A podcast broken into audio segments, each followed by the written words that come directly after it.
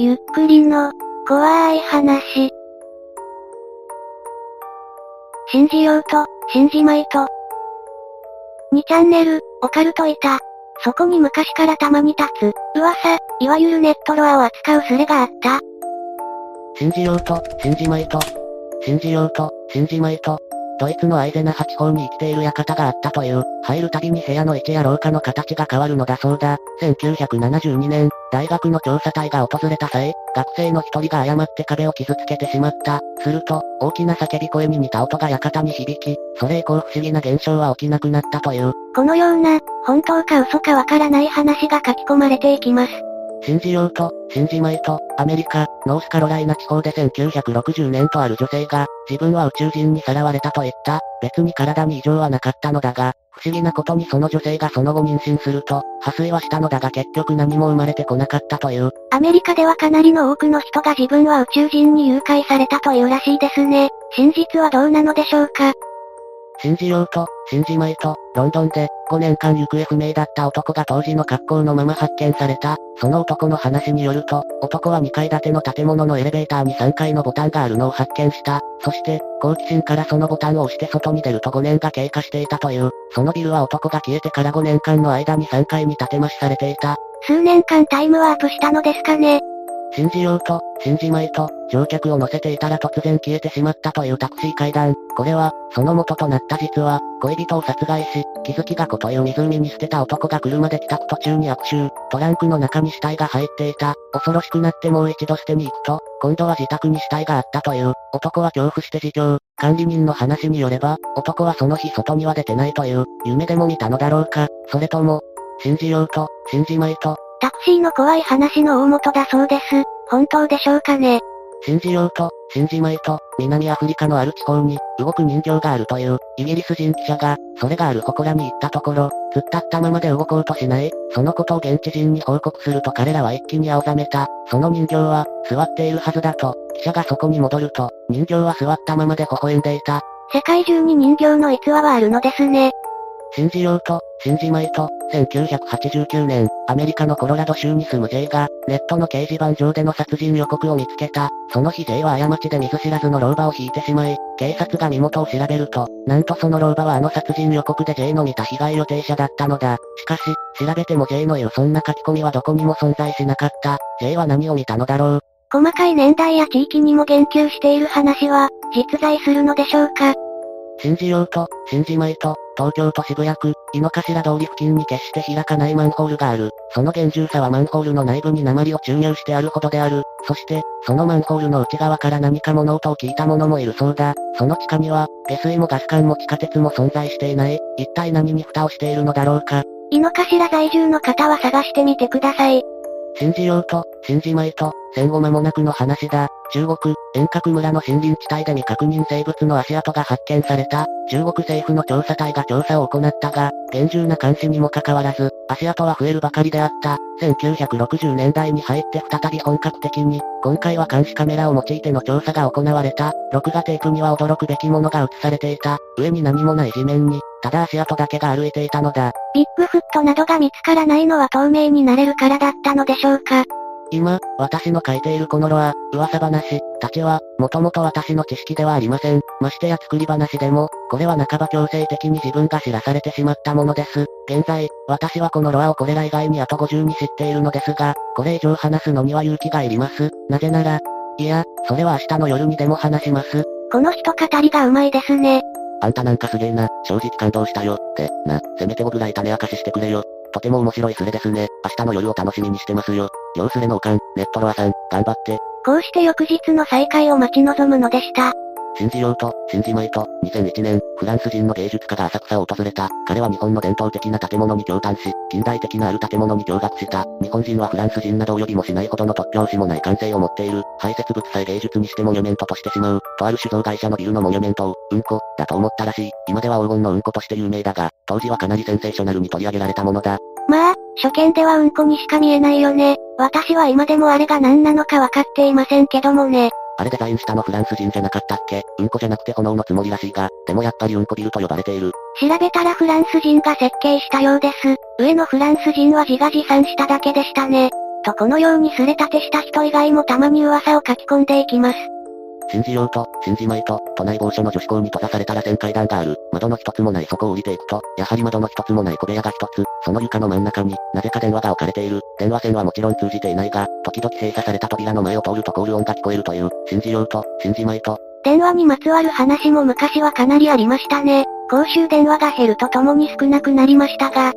信じようと、信じまいと、北海道1966年2月4日、千歳空港に向けて乗用車で走行中の家族があった。その日の不思議な出来事。空港まではほぼ一本道であるはずなのに、ずっと進むといつの間にか逆方向を走っているのだ。何度向きを変えても、元の場所へと戻されてしまい、結局予約した飛行機を乗り逃してしまった。しかし乗り損なったそれは、その日に東京湾へ墜落した羽田沖全日空遭難事故の機体であったという。オカルト雑誌に載っていそうな話ですね。信じようと、信じまいと、ベルギーの北部に、神隠しの森、と呼ばれている場所がある。そこへ行くと必ず誰かが消えてしまうと、現地の人は怖がって近づこうとしない、日本人の大学生グループが遊びでそこに寄った時のことだ。森に入り、出てくるとその5人は一応お互いに確認し、誰も消えていないと安心していたが、帰国の際、宿で荷物をまとめると見知らぬ日本製のバッグが残ってしまった。一体誰のものだったのか。記憶ごと消去されるパターンだったんですね。信じようと、信じまいと、フランスの南、カンブレの村には綺麗な水の出る井戸があった。水量も豊富で、村の人間はそれを長年大変重宝にしていたのだが、1862年、その水が急に出なくなったので、村人が井戸の底へと下っていくと、水脈は愚か水脈があった形跡すらなく、ただ石の床があるのみ、彼らは何を組んでいたのだろうか。あ、私こういう話好きです。神様の恵みだったのですかね。それにしてもこの人はなぜこんな話を知っているのでしょうか。それにはこんな理由がありました。ことの始まりは、一週間前、私宛に送られた一通の手紙です。その手紙には差出人の名はなく、不審に思いながら開封すると、そこには、ワープロで62モノロアが書かれていました。そして、手紙の最後に次のような文が載せられていたのです。信じようと、信じまいと、この手紙にあなたの知るロアを一つ加えて、一人の人間に送れ、そして、この中のロアについては10までしか人に教えてはならない。もしこれを破れば、あなたの名前の載ったこの手紙がそのうち回り出すことになる。私の名はロア、私が事実に打ち勝つ日まで。私は、暗闇であり地下であり背後である。私は、偶然であり運命であり奇跡である。そして、無意味であり意味である。私の名はロア、私が事実に打ち勝つ日まで、信じようと、信じまいと、多分私の身の上に、何かよからぬことが起きるとでも言いたいのでしょう。しかし、私はこの手の話を信用する人間では全くありません。だから、チェーンメールなどする気も起きませんし、この内容もおそらく作り話だと思っています。ただ、このロア自体はとても面白いのでみんなに楽しんでもらおうとこんなスレを立てました。そんな自分でも、やはり10を超えるのは少し怖かったです。しかし、すでに教えてしまったので、もしこれが本当だったとしても、もうどうしようもありません。私の身に何か起これば、それも重ねて報告しようと思っている次第です。事情というのは以上です。そういうわけで、これからもよろしくお願いします。残りロア数、48。どうやらそういった事情のようです。途中でなぜか名前が変わってしまいました。すみませんでした。この日は終わりのようです。すげえ。ガムバレ、1ターン、また明日、のし、今日も楽しかったけど54、57怖すぎです。大丈夫なんだろうか、心配。これはお書いた歴代の中でもかなりの様子れなのでは、明日も生きてレスしてくださいね、1さん。また今日の夜ネットロアさんがやってくるのだろうか？1さん、この2日間レイジジェストに来てるね。狙ってるんだよね。そしてその日もやってきました。信じようと、信じまいと、考古学者のプロレは1958年インドで廃墟となった遺跡の発掘中に直径約1メートルの石玉を発見した。しかし、彼が仲間を呼ぶために目を離した隙に消失。地面には複雑な模様が残されていた。3日後に同じくインド、ニザマバードの広場に同様のものと思われる球体が早朝に突如出現。市がトラックで輸送を計画したが、今度はトラックごと消失。同じく模様が道路に残された。消失し、模様が残る、宇宙人の仕業ですかね。信じようと、信じまいと、ソ連の宇宙船、ソユーズ1号は打ち上げには成功したが、着陸に失敗、乗員であるウラジミール、コマロフ大佐は帰らぬ人となった。不思議なのはそれからである、ソ連政府は、宇宙船の回収班のメンバーになぜか生物学者を加えた。さらに、墜落した森林地帯でそれ以降3ヶ月間にわたり赤い海溝が何度も目撃されたという。事実に基づいた話っぽいですね。信じようと、信じまいと、1995年に韓国通信技術研究所の調査は、驚くべき結果を示した。全世界において、総アクセス数がパソコンユーザーの総数の約120倍になる時間が存在したというのだ。当時のパソコンのスペックからすると、1台でそんな多くのサイトにアクセスできるはずもないという、一体、誰が紛れ込んだのだろうか？国家の陰謀か何かでしょうかね。信じようと、信じまいと、6月のある日イギリスのギーンバリーチャーチの懐中時計が、8時20分で急に止まってしまった。時間がわからなくなったため、彼はとにかく急いで議会へと向かった。議会へと到着した彼が、議会の時計に目をやると、ちょうど針は8時20分を指していた。そして、その瞬間に彼の懐中時計がまた再び動き出したという、急ぎすぎたチャーチ。以来これが彼のあだ名となった。信じようと、信じまいと、8時20分に時計が止まったのにたどり着いた時間も8時20分とは時間がそもそも止まっていたのでしょうか。近況報告、特に変わったことは起こっていません。強いて言えば、今日買った小説に乱調があったことくらいです。残りロア数、44。この日はこれで終わりました。一旦今日もうつです。よかった。乱調で済んだみたいですね。また明日も頑張ってください。リプレイさんだっけ？ロバート、ルロイ、リプレイ氏の、ビリーブ、イット、オア、ノット、信じようと信じまいと、ですな。それにしても両スレであります。1日4つとしてあと11回か、ガムバレ。もともとあるフレーズなのですかね。